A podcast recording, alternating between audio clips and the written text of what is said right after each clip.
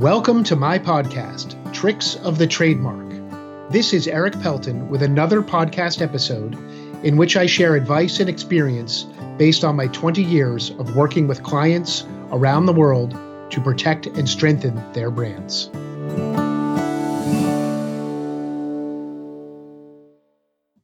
Welcome to a special quarantine trademark news roundup edition of our tricks of the trademark. As I record this on July 14th, 2020, there is a lot of trademark and brand stories in the news in the last few days, few weeks, few months. It's really, of course, been a newsworthy, unprecedented, unpredictable year on all fronts. And the trademark front is just one more way that it's been all of those things. So, first, with just some basic news in the world of trademarks, filing statistics in the month of June at the USPTO were actually up about 20% over the same period, June of 2019. That's rather astonishing. That shows an investment in brands, an investment in trademark protection, and an economy moving forward in general for the first six months of the year of 2020, the overall number of trademark filings was down just slightly, like one or 2%. That also is not surprising. The growth in the rate of trademark filings has been slowing for a little while. And with the global pandemic, with new regulations that add some hurdles and challenges for foreign filers in the US, with the layoffs and economic uncertainties of the COVID 19 coronavirus pandemic. It really is astonishing that the drop over the first six months, in my opinion, was so small.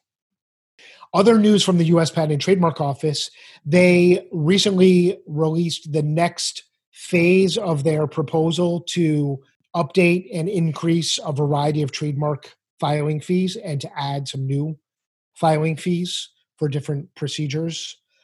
I will have a separate episode dedicated to this topic entirely in the very near future. But if you want to learn more about that, I recommend that you research trademark fee proposal or trademark fee increases. You can find some articles. You can find the actual what's called notice of proposed rulemaking that was published by the federal government in the Federal Register about three or four weeks ago. And there's a comment period that's open until early August. It may get extended, tends to happen relatively frequently, but the USPTO is seeking input and comments on the proposal. Overall, the proposal basically increases the expense for trademark files of about 20% because it it projects a 20% increase in the amount of fees collected by the USPTO. Now, let's get to some of the more newsworthy topics that you might have seen in the news even if you're not a trademark lawyer or follow trademark stories closely. Just yesterday, the Washington, D.C. football team, formerly known as the Redskins, made big news by announcing that they are changing the name and they did not announce the new name, uh, but they said that they are trying to change it as soon as possible presumably for the upcoming season.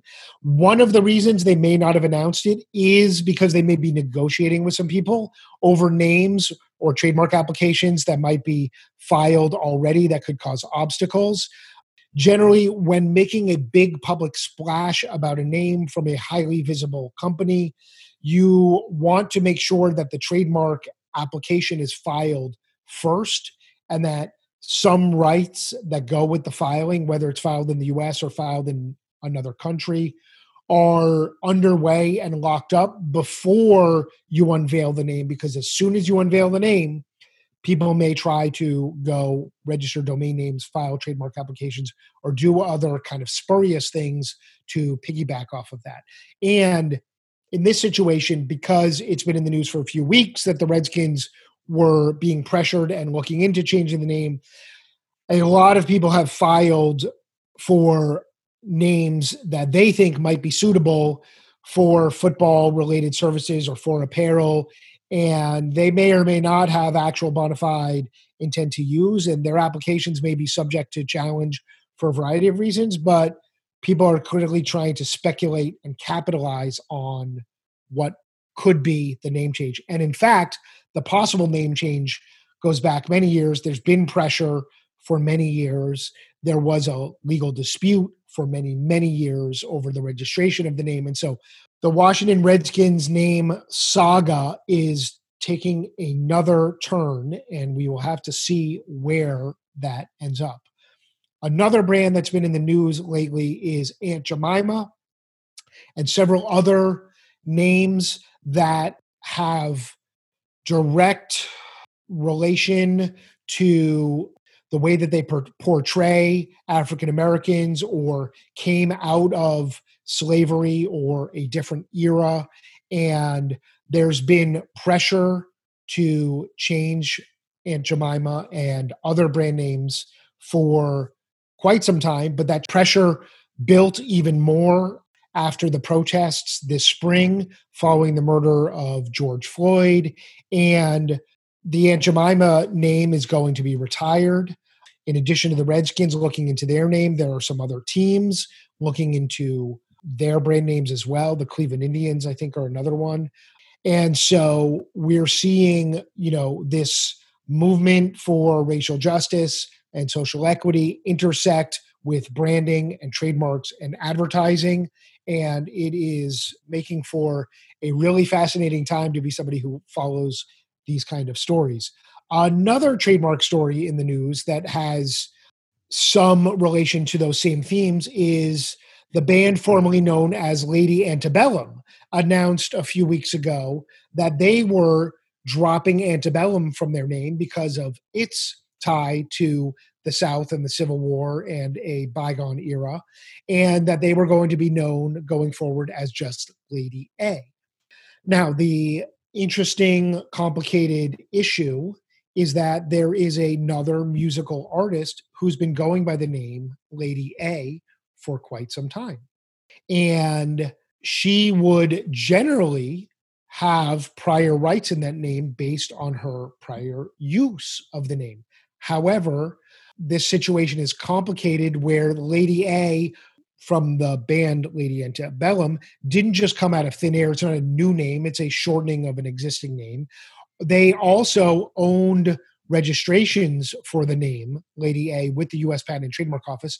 The band did that go back several years are in, and in fact are incontestable because even when they were known as Lady Antebellum, they used Lady A from time to time as shorthand in some of their marketing, concert promotions, and other things. And so this dispute has now apparently moved to federal court after negotiations between the parties may have broken down.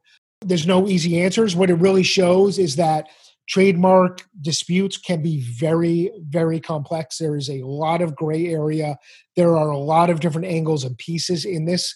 And what is likely is the same outcome that the vast majority of trademark disputes have, which is that the parties reach some sort of settlement that either involves finding middle ground or transferring money or a combination of both of those things.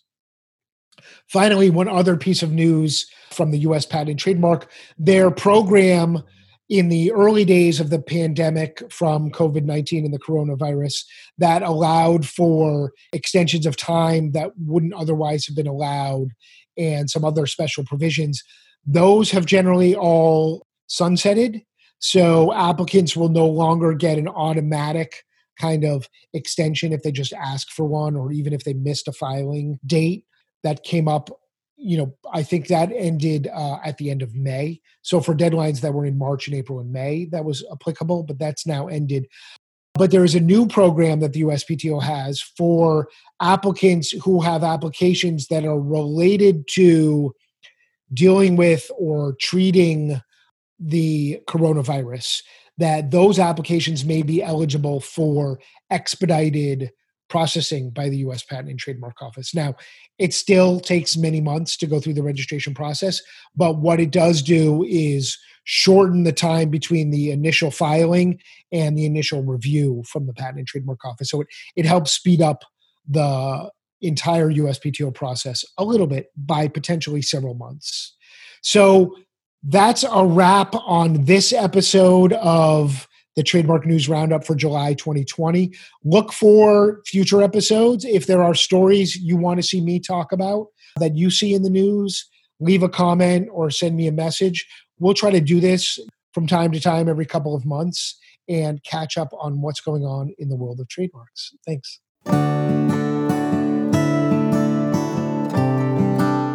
You've been listening to Tricks of the Trademark with me, Erik Pelton. I've been making trademarks bloom since 1999. For more information about my trademark services, visit my website at erikpelton.com. Thanks for listening.